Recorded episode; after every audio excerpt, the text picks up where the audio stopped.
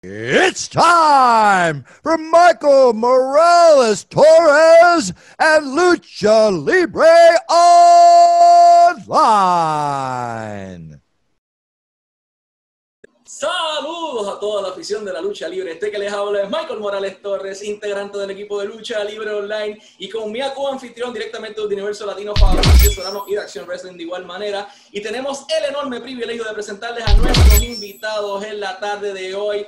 Ellos son directamente desde Estados Unidos, anteriormente conocido como The Ascension, ahora son The Awakening, the Big Con himself, and Vic, Vic the Space Lord. How are you guys doing today, sir? Pretty good, man. Pretty good. How are you guys doing? Everything good here, man. How are you doing, Con? Doing great, baby. You know, just living life every day. Glad to know you guys are doing well, even in this uh, weird pandemic situation. So let's start the interview about the ascension uh, and how things began. So in 2011, of all people, Ricardo Rodriguez, a fellow Latino, decided to announce a new group at that point, FCW, which was WWE's uh, former developmental territory. And uh, the original members were Cameron, uh, also known as Bram today, or Tom Latimer, Connor O'Brien, known as, Connor currently, Tito Colon, yes, Tito Colon, Epico Orlando, as many of us know him, and of all people, Raquel Diaz Shaul Guerrero. After two years in developmental um, FCW system, things got changed to NXT, and the, the Ascension uh, became what we know today as uh, Rick Victor at that point uh, decided to enter this and change the whole tag team division of NXT forever. Uh, first of all, how do you guys uh, felt of being uh, paired up together? Who came up with the idea of doing uh, Victor and Connor? Uh, who started the Ascension concept? Uh, we're gonna start with Eric, with um, Vic and go after that with Big Con. Well, really, Con, he's the one that was there from the very beginning, and I was actually on the outside watching everything that you were talking about with all the other guys, uh, you know, uh, for the whole time. So, you know, I can't touch so much on that. That's all him in there. Uh, how we got paired together, as far as I know, was after they'd kind of moved everybody else out away and, you know, whatever else. And the way it's always been told to me, because uh, Norman Smiley was always kind of trying to push me uh, to be in there. Like he saw me fitting, and um, I guess it was at one show. I think it was one of the ones. I can't if it was you were working Big E or not. You had just come back from the road and you were doing stuff, and I guess um, it was Norman and Billy were sitting there talking about it at the timekeepers table, and just like you know, like Norman had said, like Vic, you know, Rick Victor would be a really good fit, I think, with uh, Connor here and you know they just you know talking about it and supposedly hunter walked up five minutes later and kind of asked the same question more or less. And billy kidman just pointed right at norman. He goes he literally just said victor you know rick victor would fit in this. And hunter supposedly just sat there and yeah i think i can see that. And it you know kind of fell into place for us from there with a long road afterwards Awesome. Uh, uh, Con, how did this concept started back in FCW? It was a huge stable at that point, and how would it end up being just uh, you guys? Yeah, um, I think it was NXT season. I want to say season five. I got voted off, and uh, I ended up coming to FCW that day, the following day, I should say, when I flew in and you know it's never a good feeling when you get voted off. So i was i was really pissed off you know i wasn't in good spirits. And uh, bill demott approached me and he said hey there's a concept that we have where we want to pair the five guys well four guys and a, and a girl up. And when i got there i looked at the stable and i and i literally said how the hell does this even make sense? Like it just looks like a bunch of people that you know didn't have a lot going on at the time and they just kind of threw us all together um, and then, of course, you know, it was Ricardo's concept, and he kind of explained everything of the five chakras and everything like that. Because if anyone knows anything about, you know, Jesus, you know, is that he's very big into certain spirituality. And so for me, I was like, okay, like whatever. Like I was already mentally defeated at that point because I was so embarrassed and um, scratching my head on everything. And then it just kind of came to be what it was. And um, I think the concept that Ricardo had in his mind ended up ended up changing into something completely different off of one promo that we did, and that was where we all wore black. Dream was in charge of promo day, and we ended up cutting a promo, and then uh, we were all wearing black, and then he, you know, called us all in and said, uh, "What do you see?" And his exact words were, "What do you see, heel baby?" And I was sitting there, and I'm like, I literally said five assholes. Like I really didn't know. You know, I was so confused. and uh, Dream goes, "No, baby, I see vampires." And I'm like, "Oh, okay." And then he started talking about, I think at the time was True Blood and um, that television show. And then Shaul was like, "Oh yeah, yeah, yeah, True Blood. It's it's awesome. It's amazing." And I don't really watch a lot of TV. I remember You know? I went and started watching it afterwards because I was like Yeah. hearing hearing him talk about it, and I hated it. I, I managed to get through one season of it, and I was like, "This is garbage." I'm pretty sure I would have felt the same way. I probably would have gotten through one episode. Maybe, yeah. so uh, Dream saw that, and- and Dream goes, Ricardo doesn't fit in this group. He goes, he's out, he's fired.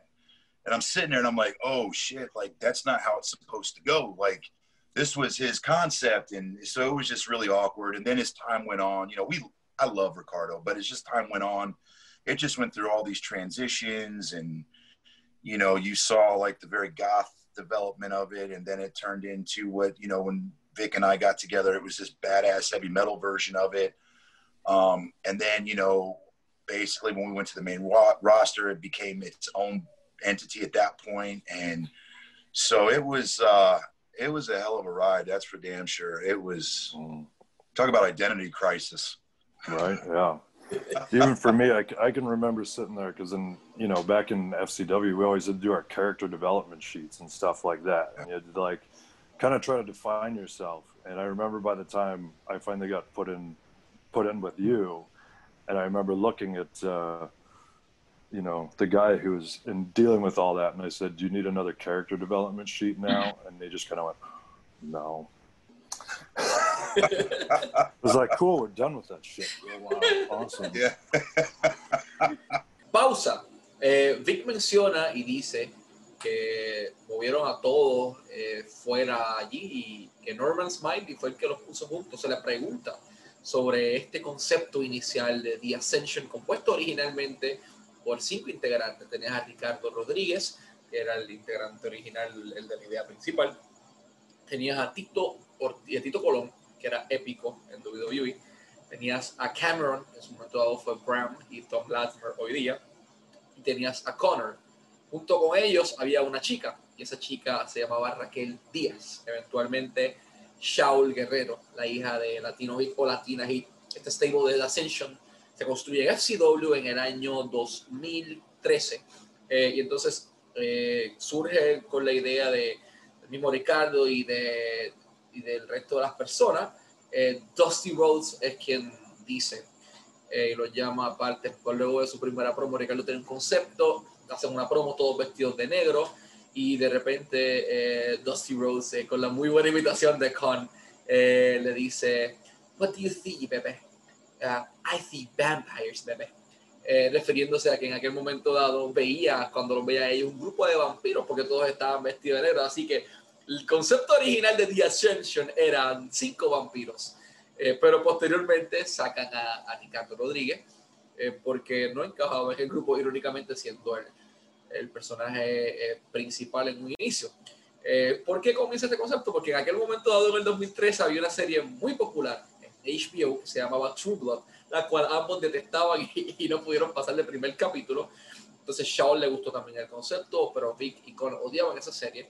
Eh, y entonces el grupo pasó por muchas transiciones hasta que Norman Smiley y Billy Kidman son quienes sugieren añadir este nuevo integrante, o sea, sacan el resto, lo separan y unen finalmente al concepto que nosotros conocemos, que es en aquel momento Rick Victor o Vic, o Vic the Space Lord junto a Big Con. Pero quien eh, trae el concepto original fue Ricardo Rodríguez con Bill DeMott, eh, posterior a la salida de Big Con de, del reality show de NXT en aquel momento dado. Nos vemos un rato. So after a big fuck you to True Blood, let's go to the second question with Fabricio. Gracias, Michael. Guys, um, before they start this uh, interview, um, I told to you a great. I remember great moments about you um, in WWE. Um, so, um, how was your experience on NXT? So uh, I you this because how did it feel to be the most dominant team on NXT history? It's about uh, 364 days uh, of reign after defeating Adrian Neville and Corey Graves. So how do you feel about this? Well, I mean, I I'll speak for us right now before Vic says something, but I, for me, that was a big defining moment because there was some controversy about dropping those belts to us at first, and I don't want to get into too much detail about it. But you know, I remember that night that you know Vic and I pretty much had to fight for that, and we were very upset. But it ended up, you know, panning out to be what it was when we went over on them. We beat them, and I mean, if I'm pretty sure that we still hold the record to this day, which is insane mm-hmm. to me. Yeah, I'm um, surprised at that. Yeah, right. And mm-hmm. so, I think at the, I think you know the grand scheme of it all, like just to this day, it still feels pretty fucking cool because honestly, we can still say we're the longest reigning NXT Tag Team Champions. Yeah. Which is insane to me, but yeah, especially you know, with what they've done with NXT afterwards and every. Right. You know they've had some pretty awesome teams come in and come pretty close yes. afterwards. So yes, you know. absolutely. I know, like when I when I think back about it all, like for us, like everything felt like such a fight all the time. Like it didn't matter how it looked to everybody else on the outside; it felt probably completely different to us on the other side because we were really just constantly doing everything we could to prove ourselves. You know, there there wasn't it didn't feel like there was ever a day that we went to work and we weren't trying to prove ourselves one way or another. So, but you know, to get up to that point, even that day was crazy. You know, I'll just still remember we, you know, that was one of the few times we got to sit out there and laugh for a while afterwards when, uh, you know, the dust had settled. I would say.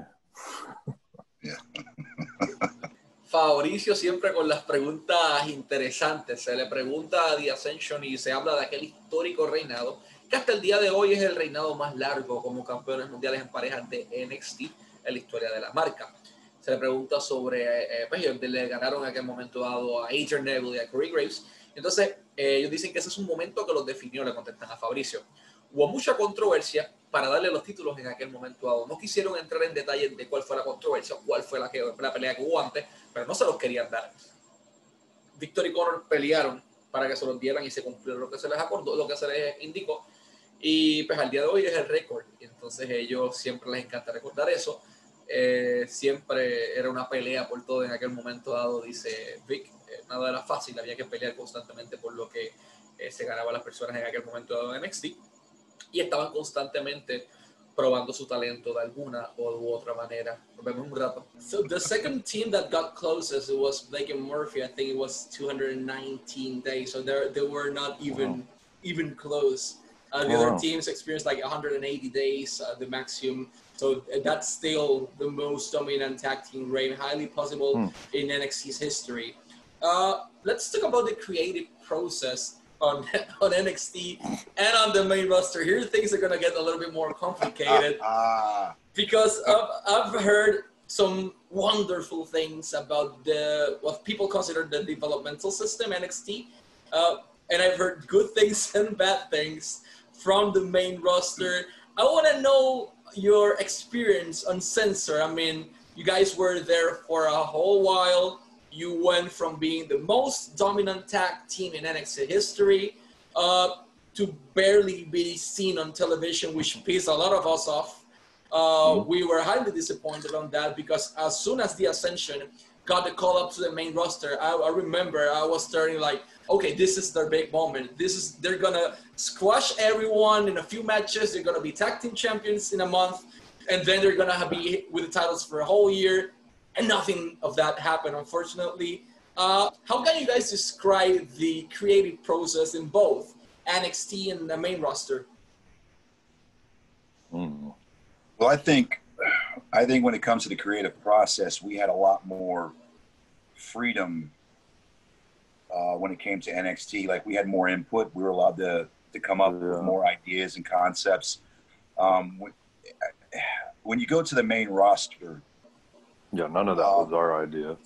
it just and it, it wasn't even just us you know you Yeah. some people have those liberties and a majority don't and it's just one of those things where you can pitch concepts and ideas and um, you know re-debuting and you know new ideas and stuff like that and, and storylines and at the end of the day it boils down to a few heads there that that have to okay it no matter who's on your side or or what what have you um, so to me, that was the biggest difference.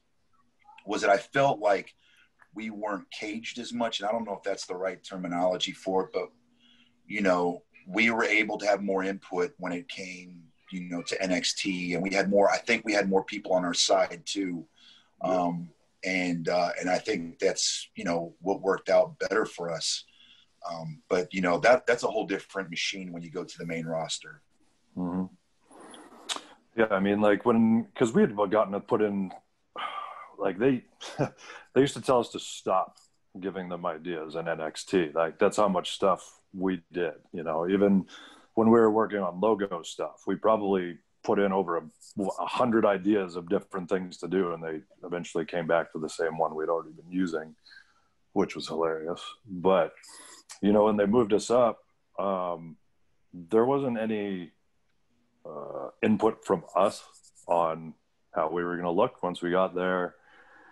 And then the input that we got to have once we were there, um, such an odd situation that I'll never forget was us writing the uh, first promos with Road Dogg. And I couldn't believe a lot of the things that we were saying, um, honestly, because I was like, this doesn't feel right. And a lot of it got got changed, granted. Um, but it wasn't really so much in our control. Everything we were trying to control was it just felt like was always kind of taken out of our hands, you know.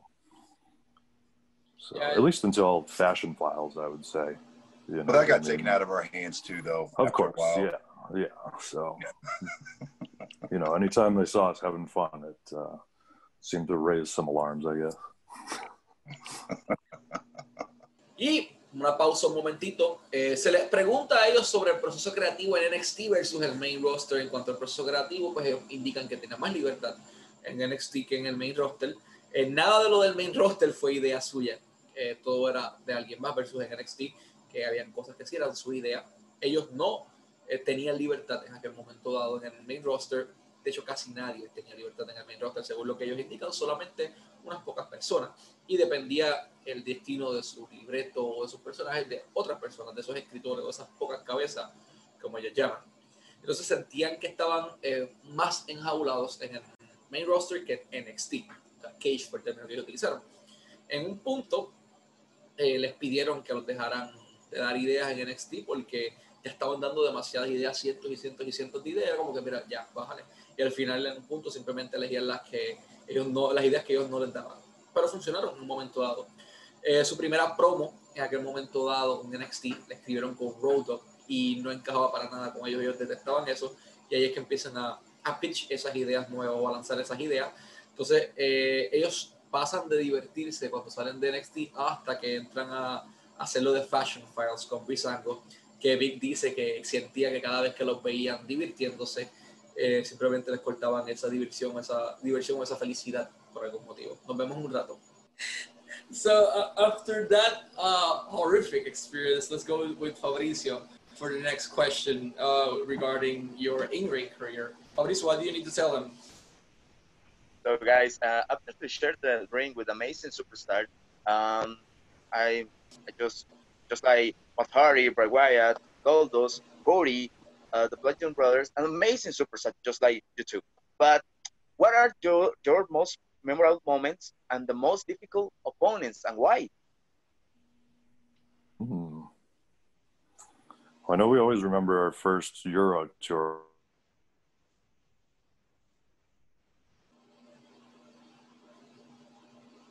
Difficult for Titus and making us all laugh in the ring.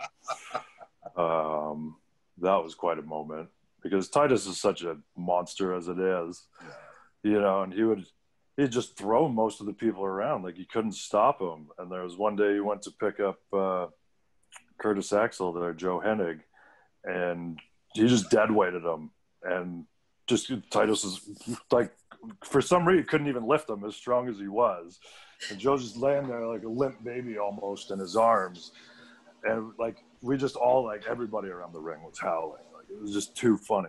Um, and then Titus just being like, man, and then he just throws him to the side, you know, because he couldn't do anything else with him. But everybody was had tears in their eyes from how funny that was. Yeah. You know, that always sticks out to me. Um, I still to this day see Joe laughing so hard, looking Oh, at us, crying, laughing. yeah. Why- And then eventually, when Titus just threw him down, he just started laughing like, "Damn!" Mhm. it was so damn funny. Yeah. I liked, you know, for I, I liked the moment that we had, uh, and I'll revert this to NXT when we got the Wrestle Too Cool. I thought that was pretty badass. Yeah. Definitely. You I? Like we had I feel like I remember more NXT stuff now than I do really remember main roster stuff. Like even when we first got to start working with Kenta and uh and Finn, And um, Yep. that was super exciting because like before that we'd only you know we got Camacho and uh Hunico I think is what they Yeah. called them at that Hunico, time and yeah. then yeah, you know and then eventually like there was such a gap between like working guys like that and then getting to eventually you know work with Kalisto and Sin Cara and then uh, even the vaudevillains like there was such a big gap between there. Like and even when Big Cass and Enzo when we were working with them like they were still growing so much. And we were all still growing granted but like I remember more of those things I think than I do a lot of main roster stuff. Like the main roster Yeah. stuff like I try to think about that was fun was you know doing the um Fashion Files, yeah that and like the Cosmic. Stardust, uh, yeah the Cosmic Yeah. Wasteland that's the one I was Yep. looking for like in that stuff because there we got to actually like have more fun and it wasn't so pigeonholed I guess you know more or less And you know what's funny about that too is, you know, bringing bringing those moments up is that that's what the fans seem to remember the most. yeah and that's what they seem to enjoy you know and uh you know i'll always say this and i've always felt this way and, I, and this isn't nothing that i wouldn't be afraid to say to anybody you know there is that i just felt like it was money left on the table. I really do. And it's a shame. It's a shame but you know it, It, It happens a lot with the tag teams, though. Like, and I think Yeah. our generation that came up in specific from, um, you know, the PC and NXT at that time, everybody, it was a rough transition time. It wasn't easy for everybody, that's for sure. Yeah. You know, and it, and it still isn't. It, it's not like it's really changed that much. Some people do better than others, and I, you know, I can't really ever explain why. So. Se le pregunta sobre eh, su histórica carrera en la empresa, se habla de que ellos lucharon con, con muchas personas, competieron en el rincón de NWO, eh, se enfrentaron a The Miz, a Damien Sandow, Matt Hardy, Bray Wyatt, Goldust, Cody Rhodes, los Bludgeon Brothers, como Luke Harper, que paz descanse, eh, Authors of Pain, Cesaro, eh, Bobby Wood, FTR, entre muchísimos otros. Y ellos responden a esto de cuál fue su momento más memorable dentro de, la industria, o por lo menos su corrida en WWE. Y Vic comienza con una historia gra- graciosa de ellos en Europa, en donde Tyrus O'Neill, por algún motivo, eh, intenta levantar a, Curtis Axel, mencionan como Joe Henning, que es su nombre real actualmente agente libre, y lo intenta levantar como un bebé y no podía levantarlo, porque obviamente dejó todo su peso caer y lo levantó como un bebé y después que lo levantó simplemente para probar que podía levantarlo, eh, no sabía qué rayos hacer con él, así que lo arrojó como si fuese una funda o una bolsa de basura hacia el lado porque no podía hacer más nada con él. Y dicen que empezaron todo el mundo estalló de la risa porque nadie entendía por qué Tyrus hizo eso y que al día de hoy eh, le recuerdan eso a Joe Henning y él estalla de la risa eh, con lágrimas en los ojos y todo, riéndose, acordándose de ese momento. Eh, Connor dice que le encantó el momento en donde tuvieron la, la oportunidad de enfrentarse a Tupo en aquel momento dado en NXT. Y hablaron también de haber enfrentado oponentes como Kenta, Finn Balor, The Found Villains, los Lucha Dragons, eh, que eran en aquel momento dado sin Cara y Calisto, eh, hasta Único y de Camacho se habló en un momento dado. Eh, dicen que se divertían más en NXT y que sentían que había mucho dinero todavía encima de la mesa que podían sacarle a la situación, al igual que la empresa, pero lamentablemente no se aprovechó. Vic dice que eh, pasaba mucho con esos equipos de aquel momento dado, con los equipos de su generación, como le llama, que eh, era difícil esa transición de NXT al main roster y que eran muy pocos los que lograban tener spotlight. Así que nos vemos un ratito. So after this uh, incredible stories, I want to say something in Spanish to all our fans. Even though this is gonna have closed captions at, the, at this point, uh, yeah, it's kind of weird, but it's better if we say it in Spanish. Así que eh, The, Awakening tienen toda su mercancía disponible en prowrestlingtees.com slash FKA Ascension, prowrestlingtees.com slash FKA Ascension. Al igual que esto, tienen su nueva camisa disponible como parte del Grudge Match Brand, el Awakening Shirt. Pueden buscarle en Grudge Match Brand. Aquí también le va a aparecer el enlace al final en los comentarios. Pueden seguir a, ambos eh, en Twitter como Big underscore con uno.